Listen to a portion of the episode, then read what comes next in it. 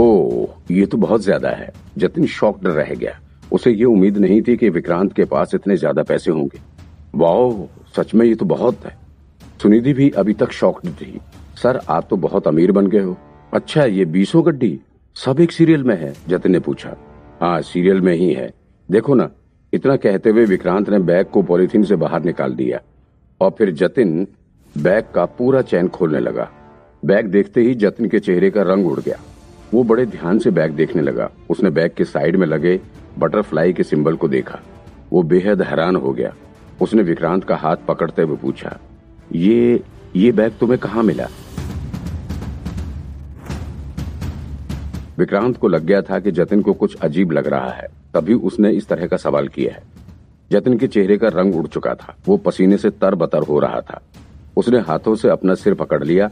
हे भगवान, ये ये कैसे? सुनिधि भी बड़ी हैरानी से जतिन को देख रही थी। फिर उसे कुछ समझ आया।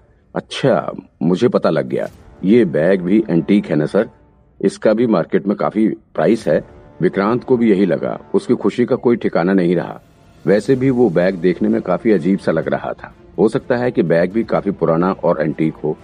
आखिर तभी तो इसमें इतने सारे पैसे रखे हुए थे। वाह, सर, आपकी तो डबल लॉटरी लग गई। सुनिधि ने विक्रांत की तरफ़ देखते हुए कहा, अरे, क्या बात कर रहे हो तुम लोग? जतिन अपना सिर पकड़े पकड़े वहीं कुर्सी पर बैठ गया। वो विक्रांत के कंप्यूटर को चलाने लग गया। जतिन पहले ओल्ड केस डिपार्टमेंट में ही काम करता था।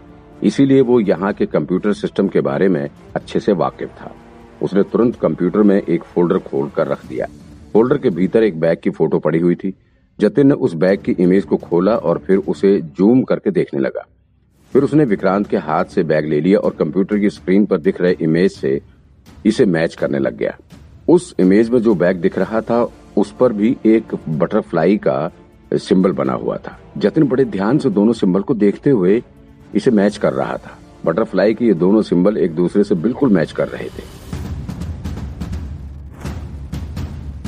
इमेज में जो बटरफ्लाई दिख रही थी, उसका एक किनारा टूटा हुआ था और विक्रांत जो बैग लेकर आया हुआ था, उसमें भी सेम ऐसा ही था।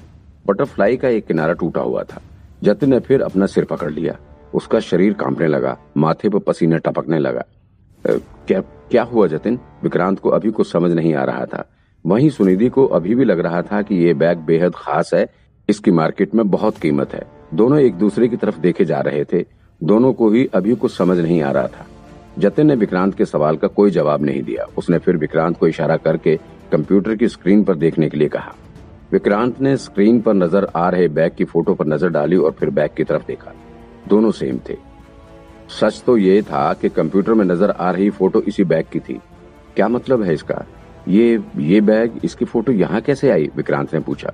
जतिन ने फिर आगे उस बैग पर क्लिक किया, जिसके बाद एक और फोल्डर खुल गया। वो फ़ाइल नंबर से भरी पड़ी थी। जतन ने विक्रांत के हाथ से नोट की एक गड्डी लेकर उसमें पड़े सीरियल नंबर को देखने लगा। नंबर था two E K seven six seven five two four system में नज़र आ रहे नंबर में पहला नंबर भी यही था। ओ शिट ये क्या? जतिन फिर चौंक गया। उसने फिर बैग में सबसे नीचे पड़ी गड्डी को निकाला और फिर उस गड्डी के सबसे नीचे लगे नोट को निकाल लिया।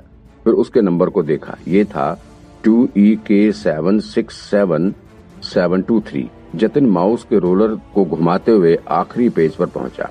वहाँ आखिरी में सेम यही नंबर लिखा हुआ था। अब तो जतिन के आश्चर्य का ठिकाना नहीं रहा। विक्रांत भी ये सब देख रहा था। उसे भी अभी तक कुछ समझ नहीं आ रहा था। वो हैरानी से भरी शक्ल लिए हुए कभी जतिन की तरफ़ देखता तो कभी बैग में पड़े नोट को देखता और फिर सिस्टम में नज़र गड़ाकर देखने लगता।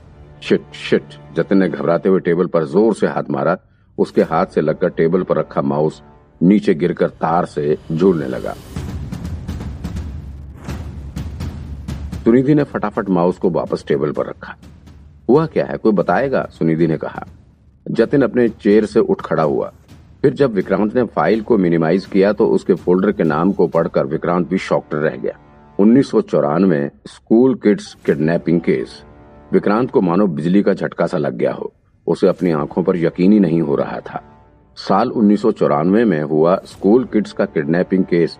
एक समय में मुंबई ही नहीं, बल्कि पूरे देश में काफ़ी चर्चा का विषय हुआ था।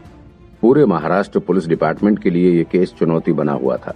लेकिन ये केस आज तक सॉल्व नहीं हो पाया है। इस केस में कई बच्चों को एक साथ किडनैप कर लिया गया था। आज भी मुंबई पुलिस के इतिहास में किडनैपिंग का इतना बड़ा केस सामने नहीं आया था।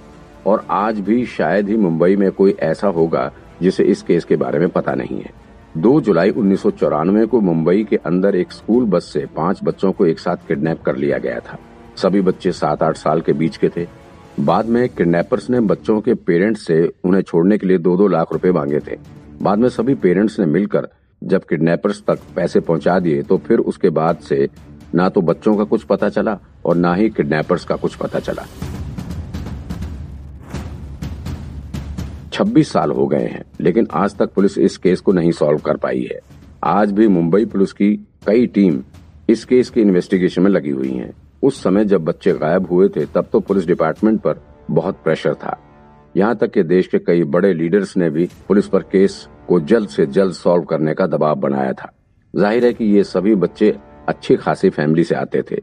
इनके घर पर पैसे की कोई कमी नहीं थी। उस साल शहर के सभी काबिल ऑफिसर इस केस को सॉल्व करने में लगे हुए थे, लेकिन किसी को कोई भी क्लू नहीं मिला था।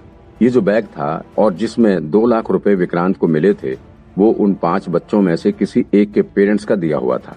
तभी तो उस बैग को देखकर जतिन चौंक पड़ा था। दरअसल जतिन बहुत दिनों तक ओल्ड केस डिपार्टमेंट में रहा है।